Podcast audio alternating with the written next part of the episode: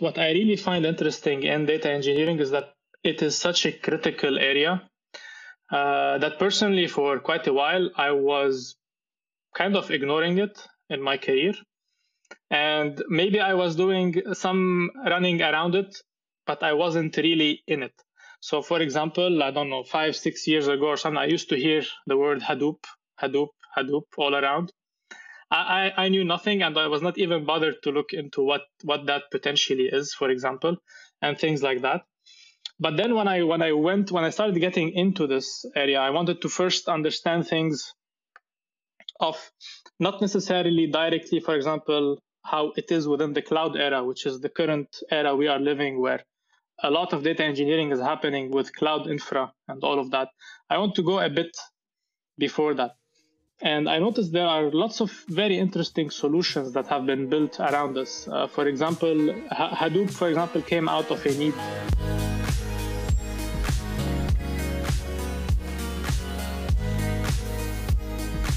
Good morning, good afternoon, and good evening, everyone, wherever you are. Thank you very much for joining us on yet another episode. Today, we're going to talk about data engineering, and I could not think of a better guest for this topic than my friend and my former colleague, Ayman Farhat.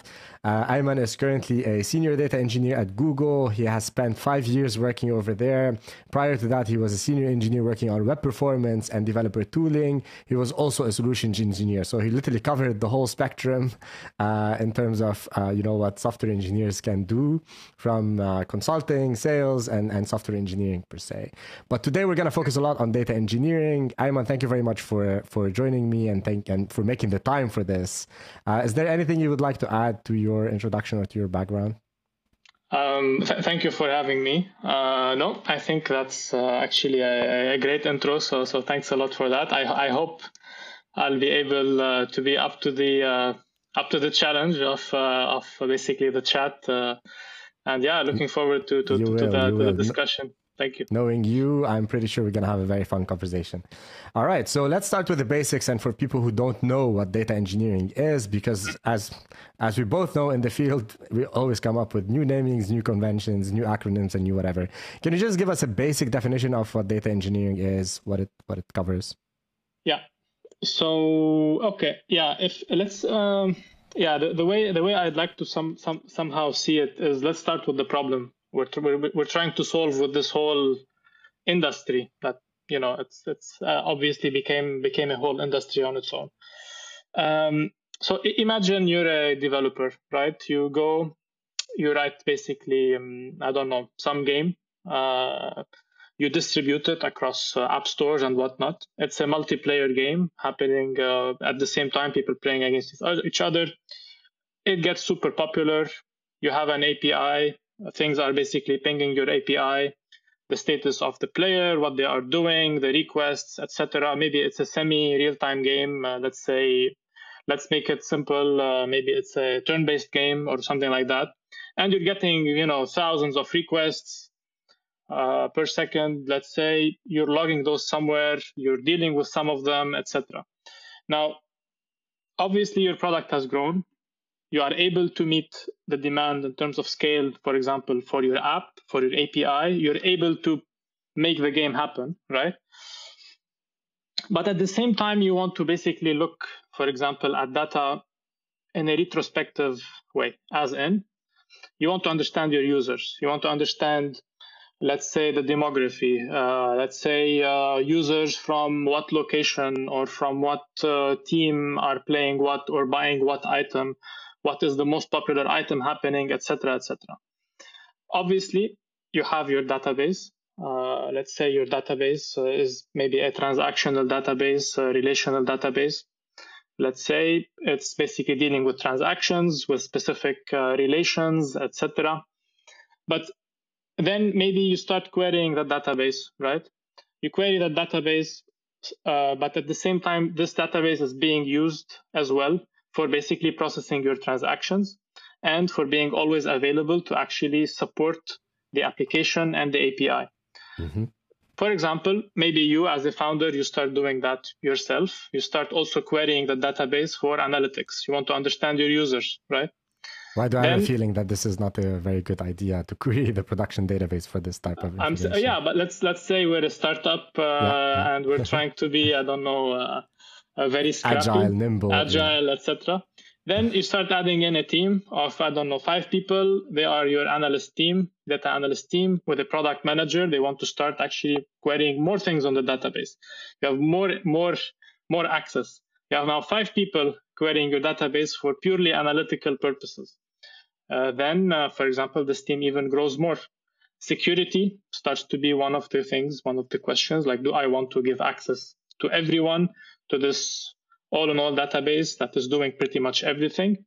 Is my data in the best shape possible for analytical querying for me to make sense of it? Uh, is it uh, ready for read-only kind of you know operations as I mentioned now? Because at many points in time, the production database, for example, that is basically dealing with uh, transactions and stuff, might not be suited for that because it is fully normalized. You have lots of relations. While the nature of the questions you'd be asking when doing analytical work, for example, might not really need that. Actually, as a matter of fact, for performance reasons, you might even need a denormalized database. So here you start thinking, okay, maybe I'll actually move, uh, make a copy of this data, and I'll move it to some other database. That is basically maybe the same technology, same thing. I'll just replicate it, full replica. Maybe that's one approach. Second approach, you start out, okay, maybe actually I need to squeeze some more performance. I want this replica to be optimized in a different way. I want to merge in tables, uh, put data that is similar to each other or that is related to each other in the same table so that I can query things faster. I want to apply specific indexes, etc., etc. So that's how we basically start separating analytical workloads from transactional application workloads. So that's one example of, for example, starting to separate this data, move it somewhere else, and provide the correct ecosystem or hub for providing this data to other people to consume. But personally, this is a very simple example of data engineering. Why?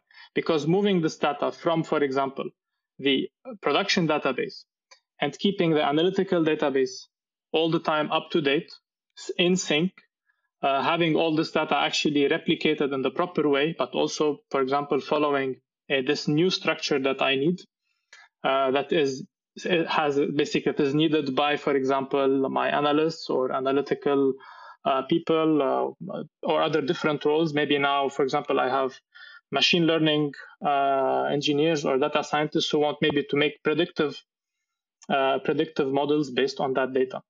For that, now probably I have to evolve my other database, maybe to even apply different other transformations on this data through, for example, a data pipeline that will apply step-by-step transformations, cleaning, uh, filling in missing data, normalizing data, etc., to prepare it for machine learning models.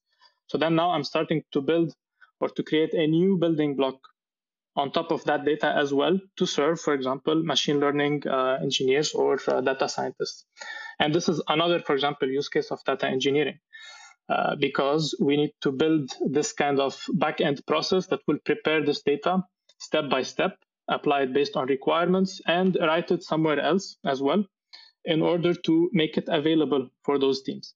So if you think about it from a general perspective, or, or uh, let's say a, a higher level perspective in this case, you are looking at creating something which is very popular to be called usually a data hub where basically you have this kind of hub well that this could be a project could be a series of projects uh, that are basically whose job is basically to take in data coming into your organization maybe in the form of a relational database or a transaction database that is already dealing with you know uh, applications that are running. It might be logs Uh, those logs might be extremely unstructured. Some of them might be structured. Making sense of them, processing them, analyzing them, filtering them, cleaning them, doing all of that kind of processing with them based on the business requirements, and then eventually putting them into something we call the curated zone, where you basically have data that is ready to consume by other consumers. Consumers could be other services, could be analysts, could be data scientists, could be all of those people within the organization where this data is basically ready for them. It could even be partners, for example, uh, who uh, maybe yeah third party exactly who might want to, to get access to that data and this is where access control for example is also a very important topic here because for example where where do you want to create curate the data? Do you want to expose it as an api do you want to expose it in a bucket? Do you want to expose it uh, um, in a view? In the data warehouse for example which we can later on talk about the data warehouse i guess. Um, so all of all of those questions are part of data engineering. So uh, i think as well a lot of how can i say um, a lot of the talk like when, when the first thing comes up I think when people say data engineering, or at least for me, I, I, I kind of see in front of me a pipeline of multiple steps. That's the first thing that comes to mind visually. But I think it's not just about yeah data pipelines and uh, kind of multi because because also uh, maybe later we can go a bit more into the details of a data pipeline. But uh, it's, it's it's it's more than that. There's a lot of things at play. You have to be involved with the database decisions. Uh, you have to be involved in the data warehouse decisions. How will you structure your data warehouse? How will you structure, uh, how will you deal with unstructured data? How will you deal with structured data? What kind of formats you want to deal with? Uh, how will you basically process this data? Will you process it in batch, for example, uh, like regular, for example, once a day, three times a day, whatnot? uh, or will you do streaming, which is another also part where, for example, in streaming, it has its own challenges as well. Uh, or do you want to do both, for example, um, f- for specific purposes? We can also talk about that uh, at the same time for the same use case. So, so there's, there's a lot of, yeah, I think questions at play. Yeah.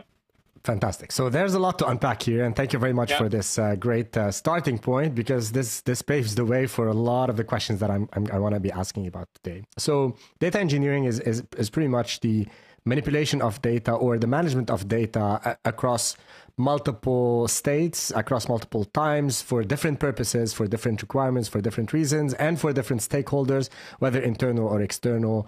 If we are to summarize it a little bit. Um, I want to ask you about infrastructure. So you manage a lot. Uh, you talked about uh, databases, for example, and mm-hmm. you know maintaining these databases, doing replication, so on and so forth. Does the data is the data engineer involved with, for example, setting up these databases and making sure and, and configuring the replication exercises? Do you set up your own warehouses, for example? Do you manage this infrastructure yourself, or are you more responsible for you know the after uh, after after the fact after these are set up? You this is where your role comes in. Yeah, that's actually a great question, and I think uh, as as it is with all answers out there, it, it depends. Uh, but uh, I think in this case, it depends on the team. Uh, I, I, I personally I work uh, in in data engineering within uh, within a professional services context, as in I work with the, the the overall professional services team in my organization where basically uh, I work on uh, building tools, building solutions, coming up with uh, system designs uh, specifically for data migrations uh, related to specific projects, uh, basically of organizations moving into GCP. So we, we, we do deal with a lot of technical teams, external technical teams, partner technical teams, our technical team, the migration process, the system design, and the tools uh, built or reused uh, related to those uh, migrations. And what the, the, the, what what I can what, what I can tell you is this is why it depends because for example there are teams which I think this is a very interesting approach uh, that that can be that sometimes would actually have someone for example who's an infra expert for example whose job would be basically to help them set up the infra and maintain it uh, and I think this is very important because within within within data engineering or within a data engineering project, or let's say you're building up a data hub, let's say. Uh, so a, a, data hub, you can think about it uh, in the context of a cloud project in general. Can, it could be a set of projects, right? Uh, a set of projects working together, networked together in a way Uh, each project may be specialized in a specific area, such as a project for computing, such as a project for uh, storage, uh, a project uh, for, for example, uh, the data warehouse and things like that. There are certain different, uh, how can I say, architectures or recommendations related to different use cases here. So setting up the infra for all of that, I think, is probably complicated or not necessarily the specialization of a data engineer, thinking from the perspective of a data application engineer. So when you say you're doing data application, you're basically, for example, writing a pipeline. Let's say using a framework such as uh, Apache Airflow, for example. Then that framework, for example, uh, triggering other jobs, triggering other services uh, that are actually needed. Uh, for example, it could be a, uh, a Spark a Spark uh, processing job, or maybe multiple Spark processing jobs, and then at the end, for example, notifying uh, uh, a Kafka topic, basically to notify some other microservice to tell it that yeah, we're done. Send an email to you know the CEO telling them this job is done, for example. Um, so to, to set all of that up for example, sometimes let's say you might need to defer jobs to a Kubernetes cluster, for example, to defer jobs into a pod. Uh, because basically the requirements of the pipeline tell you that you want to run this and within a contain the script into a container, run it, let it finish in that container with its dependencies, give me back the result, and then go to the next step in this pipeline in Airflow, for example, and then do something else for example, the setup of a Kubernetes cluster, uh, managing it, uh, maintaining it, all of that, I think, is more within the uh, realm of an infrastructure um, person or someone who is basically more versed in that, especially when it comes to also building a maintainable uh, infra uh, basically uh, that is uh, maybe uh, done yeah, via standard, secure. Exactly, yeah. um, there's a lot yeah. of specialization that comes and into play here. as code with Terraform and whatnot. So all of that has its own specialization. Yeah. Uh, th- this does not mean that the data engineer shouldn't know about that stuff. I think it's it's good to know about these things. Uh, for, for example, for me, I've been doing a lot of kind of exploration around Terraform. Mm-hmm. Uh, specifically because, for example, one need is that sometimes I need to test specific setups, for example, when uh, coming up with uh, or planning a, a, uh, system design. So let's say I have a big system design document I'm writing for a specific migration. Obviously, I'm not going to write it without testing some things.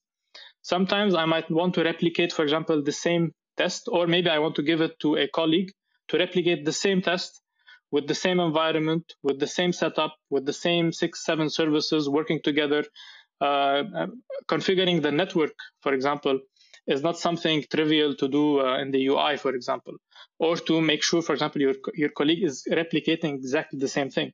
Because in an enterprise environment, you have sometimes maybe a lot of restrictions, such as firewall restrictions, uh, VPC, and whatnot. All of that comes into play. I think this is where some knowledge of infrastructure as code and trying to replicate infra environments for data engineers could be very interesting and very useful.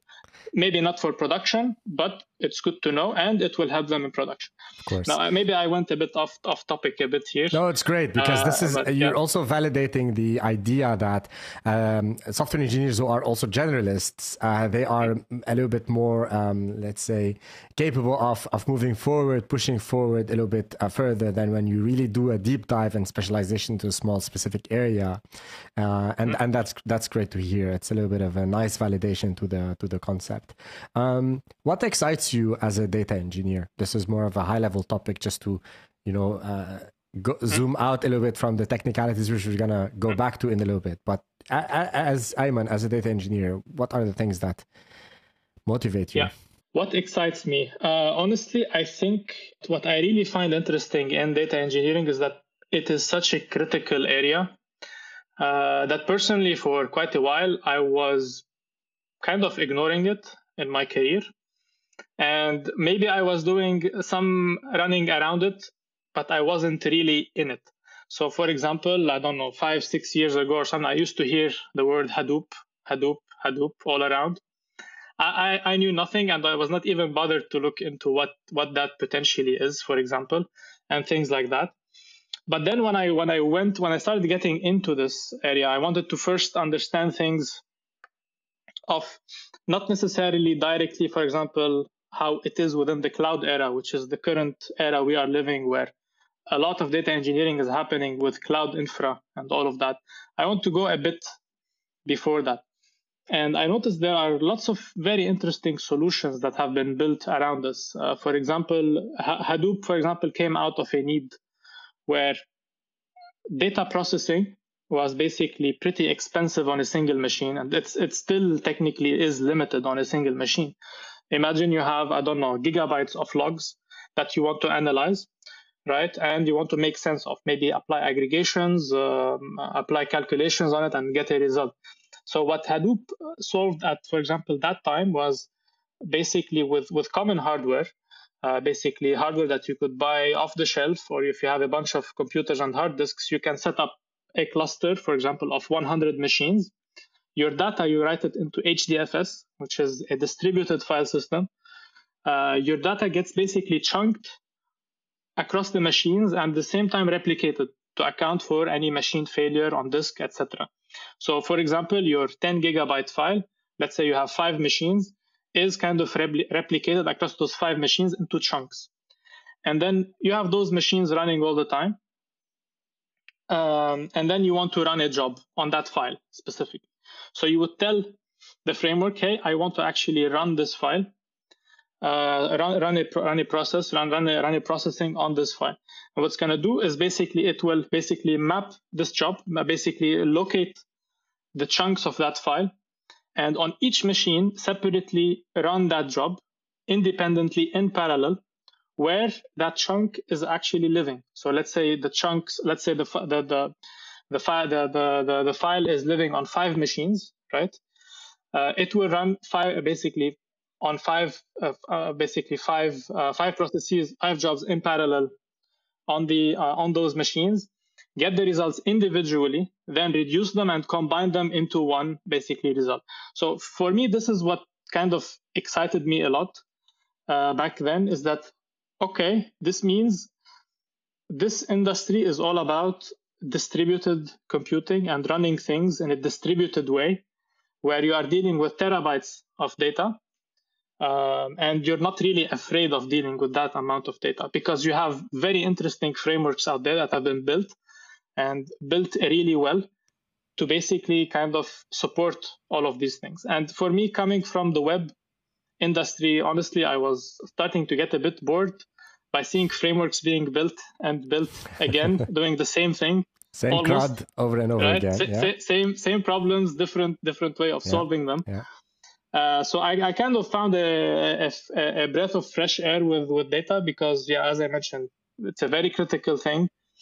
Uh, it's at the core of any business. Uh, any business is creating data, a lot of it, and wants to make meaning out of it. And you cannot do this without properly having processes and software written for that. So uh, that's I think what what uh, again data engineering is, and uh, I think it's very uh, very interesting. Mm. Now that you're talking, you're getting me excited about it. And and as you speak, I, I was just thinking about you know this this HDFS how it works, and I was thinking that it would be a nice fun weekend exercise if we, mm. for example, create a, a, smaller version or like a you know a, a draft version of HDFS and, see uh, if we can actually get a miniature version of Hadoop uh, up and running. For listeners who are who are listening to us, this so this could be a nice exercise for you if you're into that type of stuff. Um, that's great, Ayman. Thank you very much for that. Um, let's go back to the professional data engineer and tell me a little bit more where does the work of the data engineer end where does the work of the data analyst for example start or the data scientist start right because yeah. you this, these are the people you interface with the most um, or maybe if not data analysts business analysts maybe i don't know mm. can you tell me more about that. Uh, yes, I think yeah, that's that's a, also a very very uh, very accurate question in terms of uh, ro- roles and responsibilities. I guess in in this case, uh, the, the way the way I see it is that, for example, let's say a data analyst. I, I would see a data analyst as from the from the consumer end of, uh, of, of the data after it has been cleaned, processed, uh, prepared for their use. So I would say data analyst or data scientist uh, usually can can be like from the perspective of a data engineer and the industry as a whole can be considered as a, a client of the data engineer in a way or another. The, the, the end product they are expecting is a data set that they can work with uh, that is probably cleaned up to a point uh, that is ready, that is available in a database or a data warehouse. That is that that is basically efficient enough to actually actually allow querying, uh, where they have the right access uh, to query things uh, and to basically uh, an- analyze analyze these things. Or, for example, a machine learning engineer who wants to basically take this data and build their own pipeline for specifically applying uh, machine learning, for example, uh, a machine learning process to generate a model and then test it and whatnot. So it could be because if you think about it, the result of one thing, like the result on one end, could be the input of something else, of someone else's work. Uh, this is personally how I see it. And you can, in this case, kind of have a data hub being managed and built by data engineers and basically other data hubs being built by more uh, specialized people specifically around the analysis and uh, understanding of the data. Uh, from there, from that end, they can even maybe hook up, for example, uh, their dashboards that they're building into uh, you know the data that you've prepared in the curated zone that you made available, uh, and then maybe they can visualize it and whatnot. So this is where Fantastic. I think the the so I think there's less analytical work on the data engineer side uh, and a bit more on the uh, uh, an analyst uh, analyst side. Do you have to do some basic analysis just to identify whether you're like how do you make sure that your data is not maintains its integrity, right? Um, mm. Like how do you know that after your transformations, your changes, whatever you've done, that the, the output of your work is actually correct? Uh, yeah. H- how does that work? Um, actually, there are different tools you could be uh, you could be utilizing for that uh, that that exist uh, in the industry. Uh, I would say some of them are open source, uh, some of them as well are proprietary or sometimes could be internal. Uh, so yeah, but I think at the at the at the lowest, so also depends on what kind of integrity you're looking at. For example, are you doing a one-to-one migration, for example, from database A to database B, then you could very simply apply a query on uh, the left side and apply the same query on the right side and then compare, for example, the results. Those could be uh, maybe two aggregate queries, for example, on specific columns. If you see that those two columns add up equally, that could give you a sense uh, of the data. Or maybe you can take a small subset, uh, like a randomized subset from from from from from database A to database B, and you compare both subsets uh, randomly multiple times. So you can check, okay, yeah, it makes sense. Those samples are actually similar or or close. Uh, so I'd say the methodology would differ depending on uh, what you what you're expecting here. I would say as well, uh, if you're applying, for example, transformations. Um, in this case, I think it could be a bit more tricky uh, if it's uh, on the level of transformation. So I think, yeah.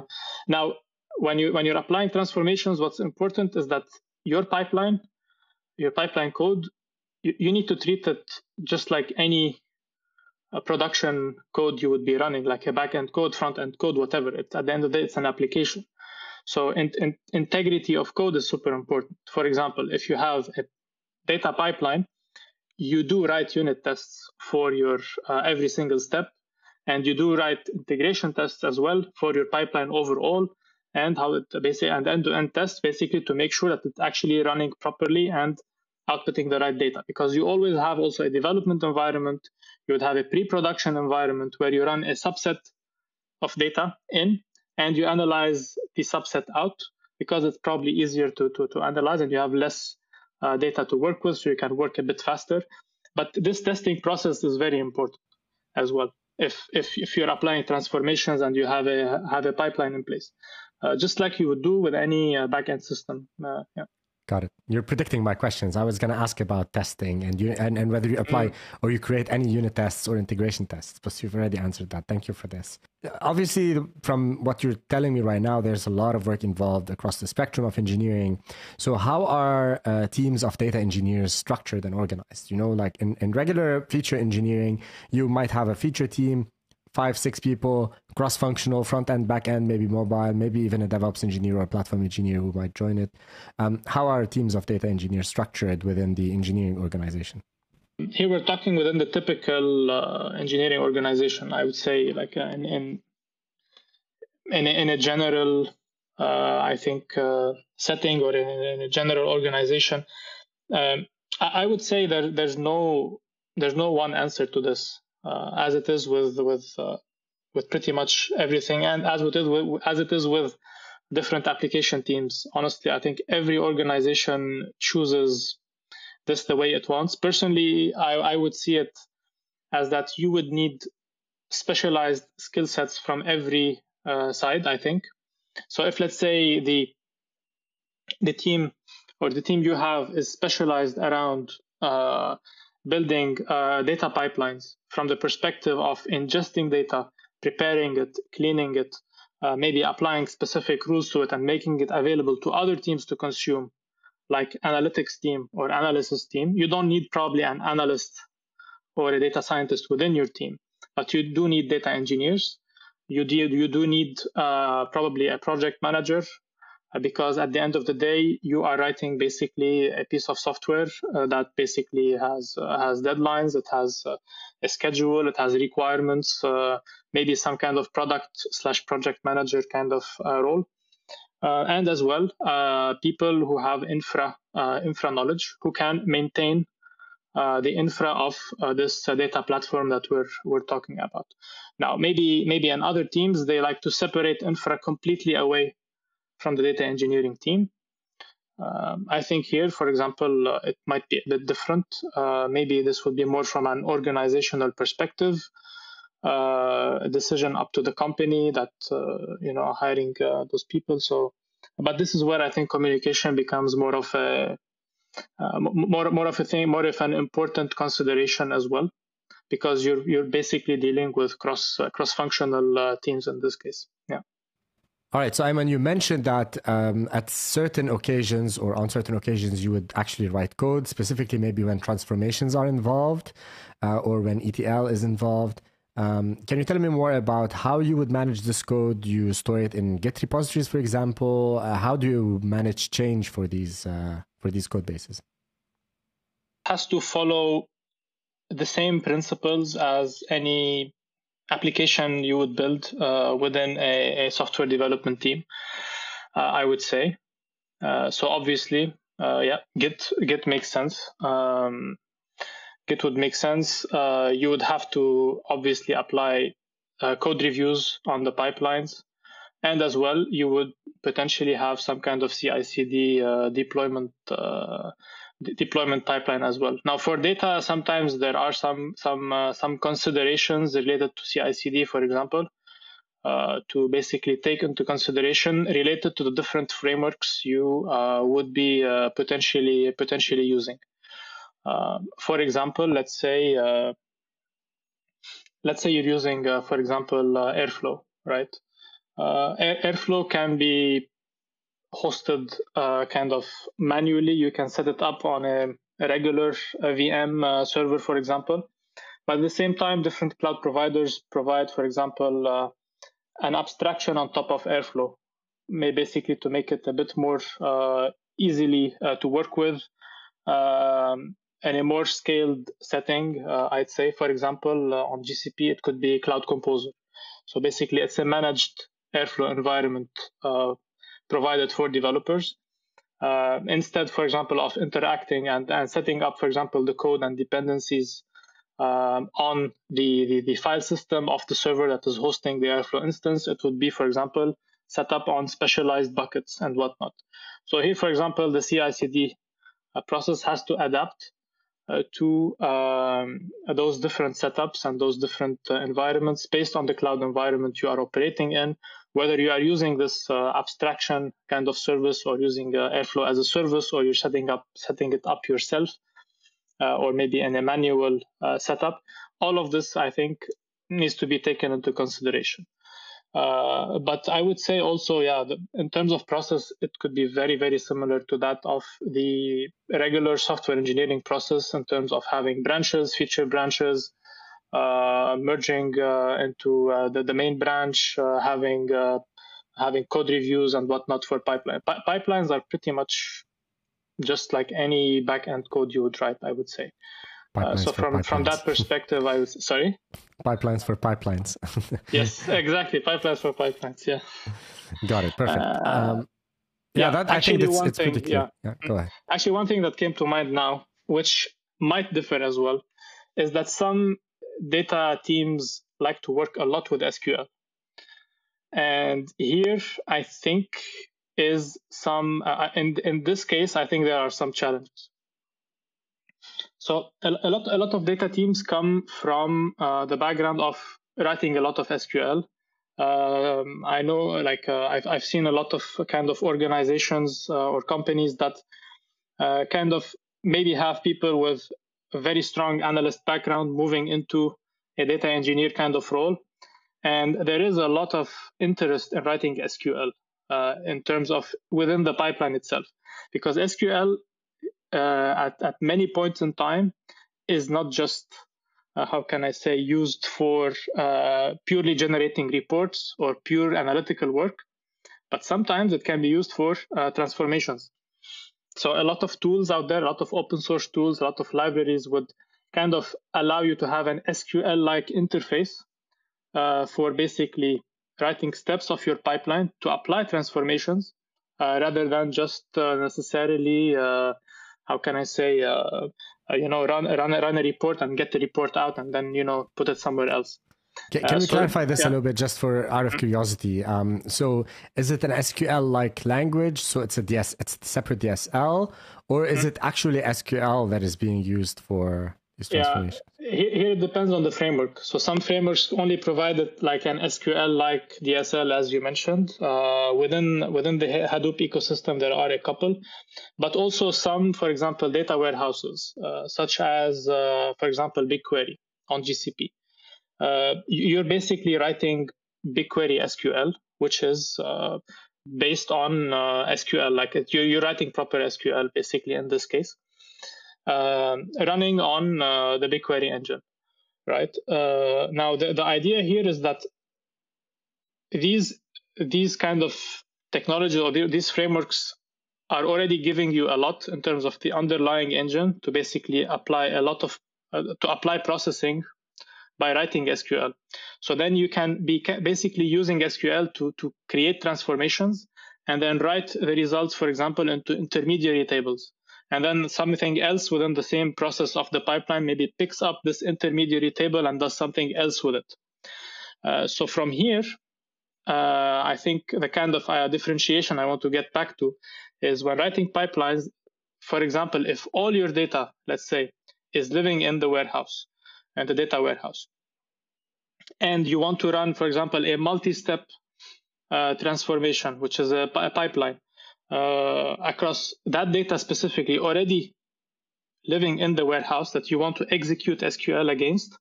And then you want to basically write into target tables within the same warehouse. You could technically be writing a pure SQL uh, pipeline. You, you could you could do that. Uh, and this is, I think, uh, kind of very related to the ELT uh, kind of concept. So I think maybe as well we have to clarify a bit the ETL versus ELT uh, kind of concept within data engineering, which maybe I did not really uh, highlight much. So, so traditionally ETL, which stands for extract, transform, load, which is kind of the traditional data pipeline uh, concept, which basically tells you, okay, your pipeline is basically going to extract data is going to be, uh, I don't know, responsible for extracting data from point A. Say your pipeline is written in Python. uh, step one, let's call it task one, right, uh, in this pipeline, is going to go uh, use uh, the API of the block storage bucket, get this file, load it into, let's say, a temporary storage somewhere, basically then uh, trigger the next task, which will take it from this temporary storage, run transformations, clean up, uh, let's say validate some rows, remove some rows, etc., prepare it, then take that data, uh, create, let's say, a DML uh, job uh, on the target uh, database or the warehouse to write this data into a table. And then let's say you would be considering this data as ready to use by the analyst. So this is one approach. You say this data is now available, let's say on this table. Okay, I'm to say, let's say it's clean and available.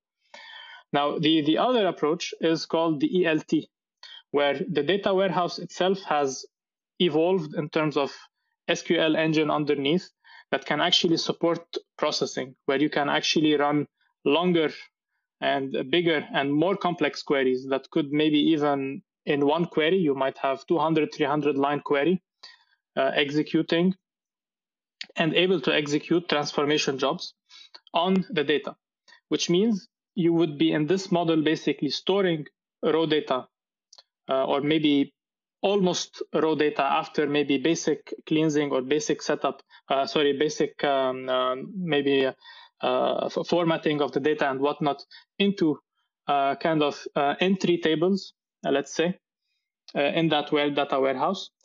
And then all the rest of the processes, instead of using Python and whatnot, you would be using SQL to basically pick up this kind of second level input or, or, or, or second stage input data you have now on your data warehouse as a table using SQL, apply different steps in SQL, like one step, second, three, four, five, six, uh, one after the other, store the intermediary results in intermediary tables that are written as temporary tables, then eventually have the final result in a table. So this is where you would have written kind of a full pipeline purely in SQL, orchestrated by a, a specific framework, such as Airflow, which allows that, uh, basically. Uh, yeah. So th- that's that's one thing. Now, where where is the, the the the the kind of consideration here that I wanted to get get to uh, previously? It's basically SQL is kind of not a traditional language to work with uh, in terms of like writing much logic or transformations. Because the, the question here is and the challenge is how will you test your sql because uh, you cannot really write in the, the easiest way possible uh, sql scripts that are testable and that you can easily test uh, with unit tests and whatnot um, so from one end it's convenient from another end it's harder and the more complex the sql becomes also the more complex to review so uh, code that is written, for example, in Python follows a lot of can follow a lot of uh, best practices and things like that that the industry has perfected over the years. But with SQL, I think you can have much less, uh, how can I say, opinionated guidelines potentially there, uh, harder to think about in yeah, terms of a code review if you have a 400 line uh, SQL script. You need to pretty uh, much load all the data into yeah. your internal brain memory exactly. so that you can reason about the query yeah. And, uh, yeah, and then you maybe need to test it manually. So, yeah. so testing here becomes harder and reviews become harder. And I think this is one differentiator I can think of as well from the regular uh, review uh, CI/CD process and stuff like that related to uh, general uh, software engineering applications. Yeah. Can't you test the SQL on a subset of the data that is smaller? Okay, so that's generally what, what happens. All right, clear. Um, I want to understand also what is the difference between a data lake and a data warehouse? Yeah. So the data lake, think about it as kind of the main, you can think of it as an, a main entry point for all the data that you want to basically be working with.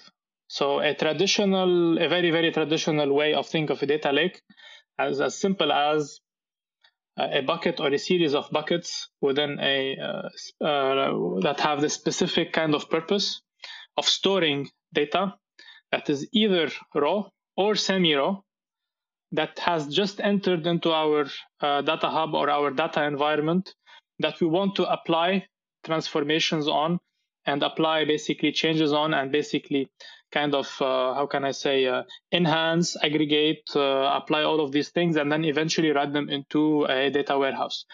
And the differentiation here, like one of the important differentiations here, is that in a data lake you can have structured and unstructured data, and uh, that's that's that's very important to keep in mind. So you could have JSON files, you could have XML, you could have Avro files that are structured because Avro you can define structure in the file it's in the file itself for the data that is within that file versus for example JSON or uh, X, uh, yeah XML you can with an XSD for example a separate file but yeah so here you could potentially be storing yeah unstructured data uh, data that is not really what is it is yeah. it more of an object store the data lake or yeah. okay you can think of it as an object store yeah uh, some some people might also want to for example deal with part of the data warehouse as a data lake. So it would be still structured but not the final form that it needs to be in but they would prefer to store it for example in an initial set of a data initial data set in the data warehouse as uh, maybe semi semi structured data as well because it might be easier for them. Maybe if they want to apply ELT as i mentioned it would be probably easier this way because ELT would run within the context of the data warehouse itself so it would read data that is within data sets that are within the data warehouse uh, so yeah yeah but uh, you can think of it this way i think it's just a, it's it's a fancy name but yeah uh, all right clear um, you mentioned before the concept of batch processing versus streaming. Mm-hmm. Can you clarify a little bit the distinction and give us maybe a couple of examples of the use cases for each? Yeah. So you're working with batch means you're working with um, how can I say uh, bounded bounded data sets, bounded data. You know you know when the data will start and when it will actually end, because you know, for example, let's say you have you're let's say at 10 a.m. every day you're processing 1000 files and or something around that from a specific bucket you're getting it from and this is the structure you're working with and this is the pipeline you're executing. And then you run this pipeline and the pipeline finishes ends and you know that there is an output at the end that you will be stored sorry. Now uh, an output that you will be basically storing. Now, if we think about uh, uh, think about it from the perspective of streaming, that's I think simply so for supporting other use cases. Uh, because, for example, you're a business. Uh, let's say uh, you have 100 branches of sales. You could choose to have a centralized uh, store place, a storage. Let's say let's say you're using object storage to just log everything happening in the store. Uh, we start from this basic example. At the end of each day, let's say the POS machine uploads a um, I don't know CSV file of everything that this POS machine has sold into this object storage.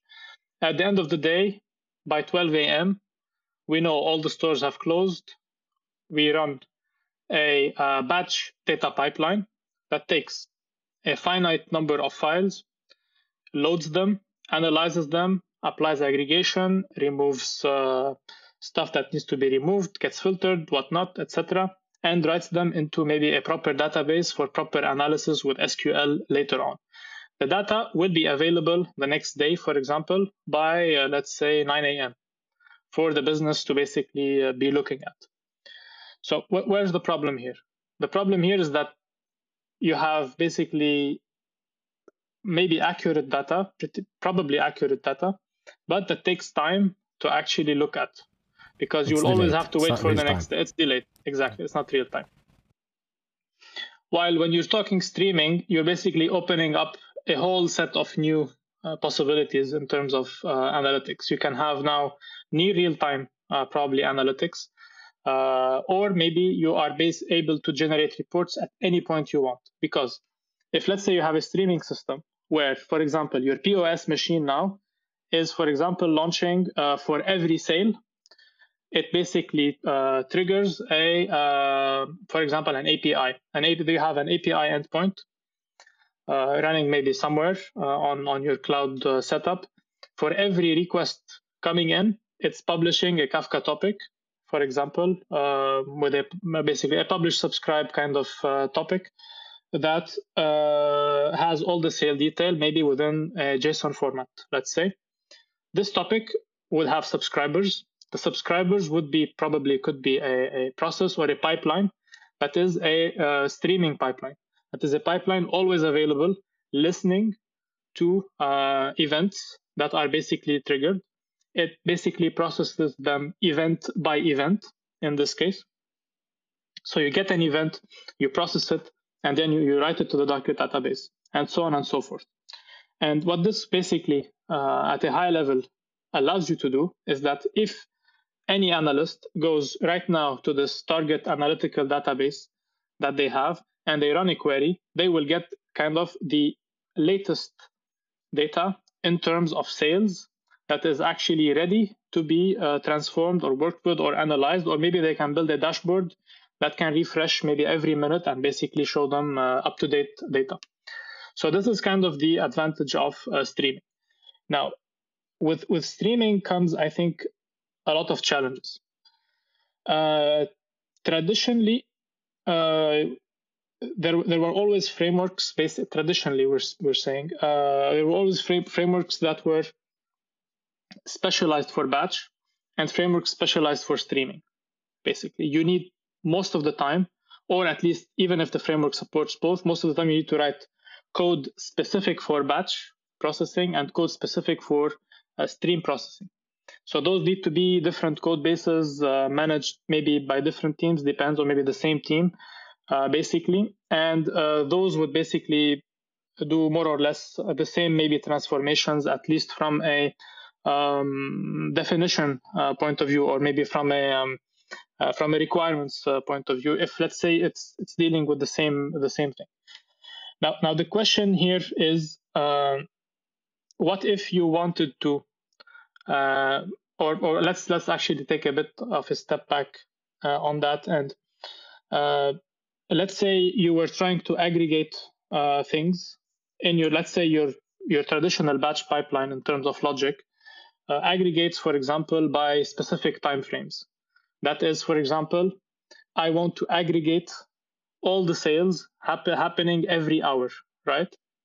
So then you would basically get for all the sales happening every hour, for example, an aggregation of one row in the target database, for example. This is pretty easy uh, to happen with a um, with a batch system because you have all the data you need already available to basically apply processing on. The um, the difference with with streaming here is that you are dealing with unpredictable timing uh, potentially, more or less. You have, let's say, POS systems across the world, or let's say within a continent. Let's not overcomplicate it. Within a continent, maybe you have, I don't know, 600 shops, right, within a continent. Those POS systems have different, I don't know, uh, how can I say, different people interacting with them. Some of them might go offline some of them uh, might uh, if they let's say they, they go offline maybe the, the, internet will go offline but they will still be online so they are able to write locally on disk and sync later on. But maybe they are not able to immediately send for example um, uh, the topic right? They are not able to, immediately send this api request. Or maybe they will send this api request but it will arrive late.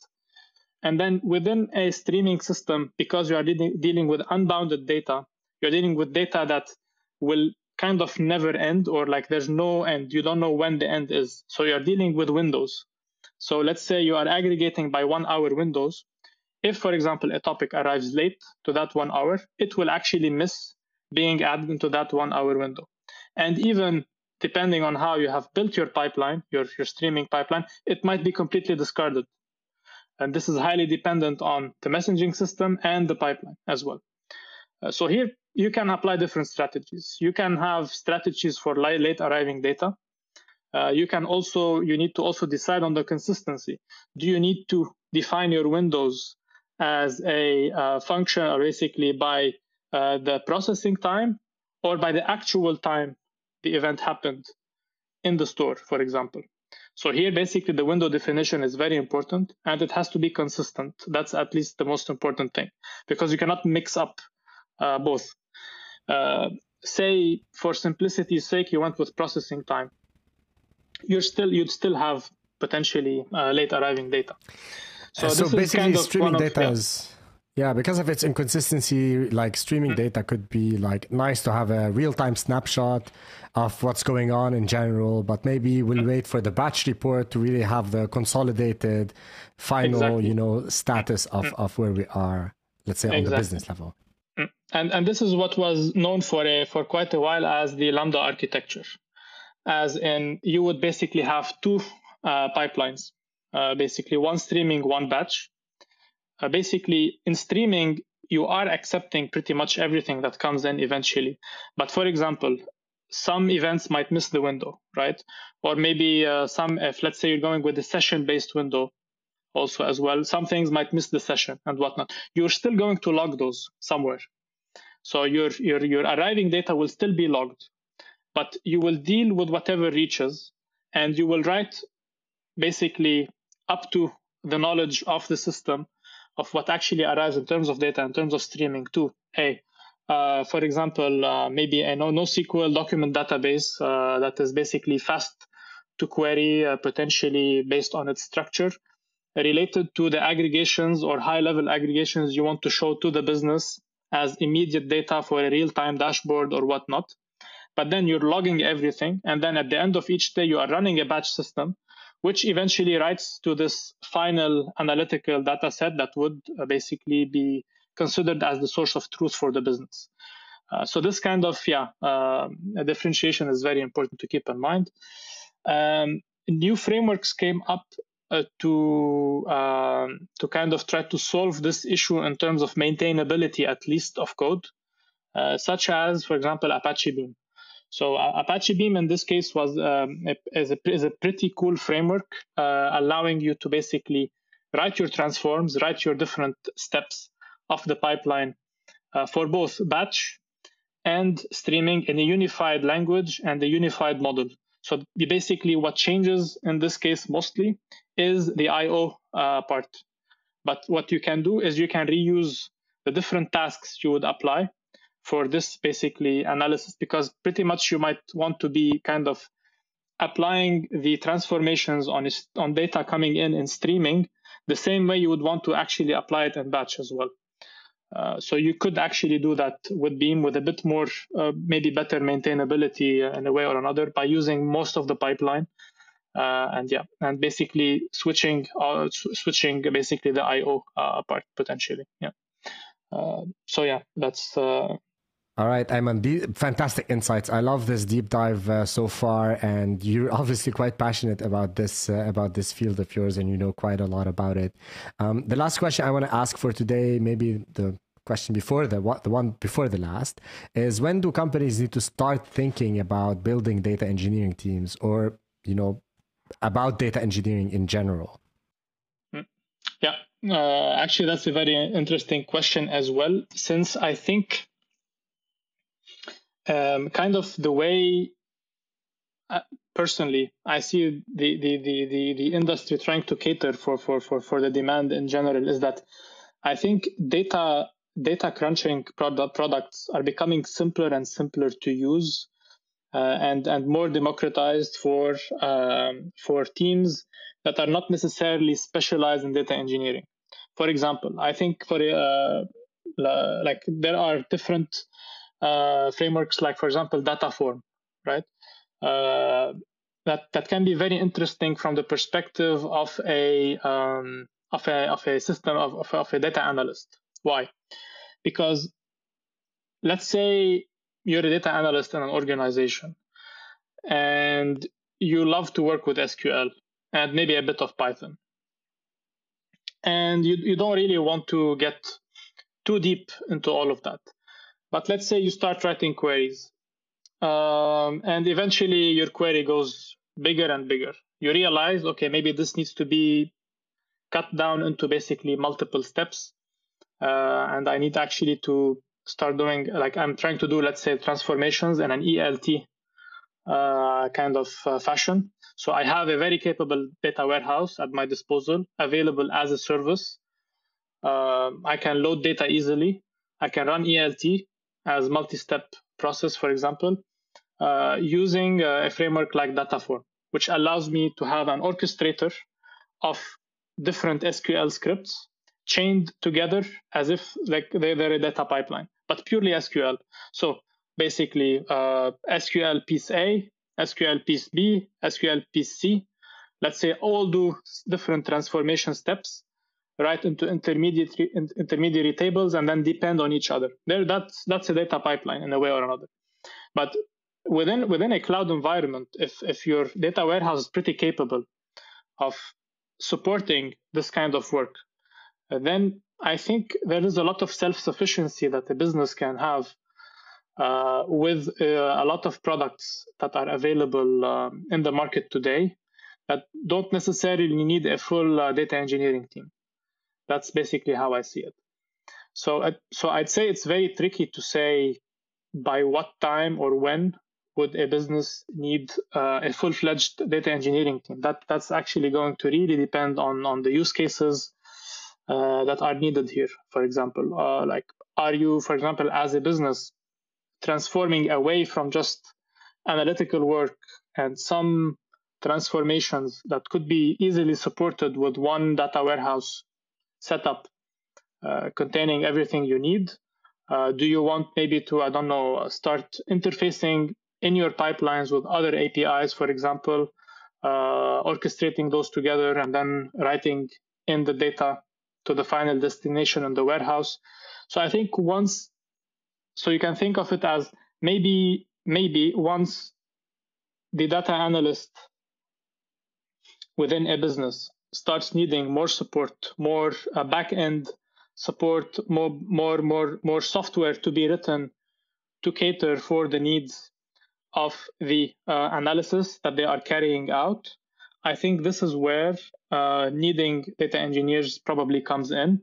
Or maybe if, let's say, you're building uh, probably products uh, that truly need uh, basically data engineering work I don't know, for example, let's say you are already anticipating that, as in, uh, let's say you're a company, uh, I don't know, that uh, where, where data, for example, is critical for decision making within the application itself, for example. I think here you already you would need uh, that you you would already need data engineering. Say, let's say you are uh, building, I don't know, a um, web web analytics. Let's say you have a web analytics product with web analytics, you have real time uh, data that needs to be basically worked with. Uh, obviously, this is uh, this is back end engineering as well. You can it, it can kind of like things can overstep on on on each other a bit here, but I think maybe the backend engineer can probably build some skills in data engineering frameworks. At the end of the day, if you think about it, you're writing software. You're just writing software with specialized frameworks for crunching a lot of data. That's basically, by the way, the, the distinction here. So uh, in that case, uh, quote unquote data engineering is needed, whether by a specialized person, person or people within the same engineering team who are picking up those frameworks to basically cater maybe for real-time data or cater for um, efficient processing of batch data uh, for supporting that application, let's say, since it is, a, let's say, an analytics uh, application, for example. Uh, so I, would say, yeah, that's. Uh, hmm. And uh, that's a great segue to the last question I have. So let's say someone who's watching the episode today got inspired by your journey and your career, and they want to be a data engineer. How would they go about it? Uh, okay, yeah, interesting uh, question as well. Um, I think the first probably thing thing to do is find a problem to solve related to uh, the current role you're in. Uh, for for example, uh, say you do you do web, right? You do you you do full stack full stack web. Try to find a problem. Let's say you have, I don't know, um, gigabytes of web server logs uh, living somewhere, right? Uh, on on being logged somewhere on a server, right? does it if that would it would it interest you, for example, to write uh, a system that can basically analyze this data, uh, crunch it down, and uh, basically make sense of it uh, uh, uh, without by and, and not going for a monolithic approach. For example, let's say you you work with PHP. You're not going to go and parse those logs and potentially, I don't know, generate insights with PH with a PHP script running on a single server dealing with, let's say, I don't know, 15 gigabytes of data. This is where you need a specialized framework, such as, for example, PySpark, let's say, or uh, Apache Beam or something like that, to basically distribute your, basically ingest your input and distribute uh, this this data on multiple machines potentially within a specific setup or specific environment to basically crunch it separately in parallel and then reduce it into one output that you can basically deal with or write it somewhere. So I think I'd say the, the general advice would be to pick up a framework that would be interesting enough for you with problems that are interesting enough for you. I'd say Spark is a very interesting framework to to, to work with. Uh, it's it's uh, I think a very popular one as well. You you can find a lot of things around it. It's open source Apache Spark. You can start playing with it with uh, notebooks, with Jupyter notebooks and maybe that will trigger uh, some interest. Also, if you get into, for example, uh, working with pandas, which is a very popular library, I think you'd, you'd find a lot of the uh, the data structures available in pandas potentially available as well in Spark or supported in Spark in a more distributed manner as well. Uh, so that could be also an interesting segue if you have interest in uh, kind of crunching data to actually start building applications that crunch basically a lot of data. And there's lots of sites with also a lot of uh, uh, data to basically get to get inspired from. Yeah. Uh, Ayman, uh, this conversation has been brilliant. Uh, thank you very much for your time and your insights, your knowledge, your experience, and everything you've shared with us today. Um, uh, again, uh, I cannot thank you enough. Uh, thank you for everyone who was uh, listening to this episode, and we will catch you next time.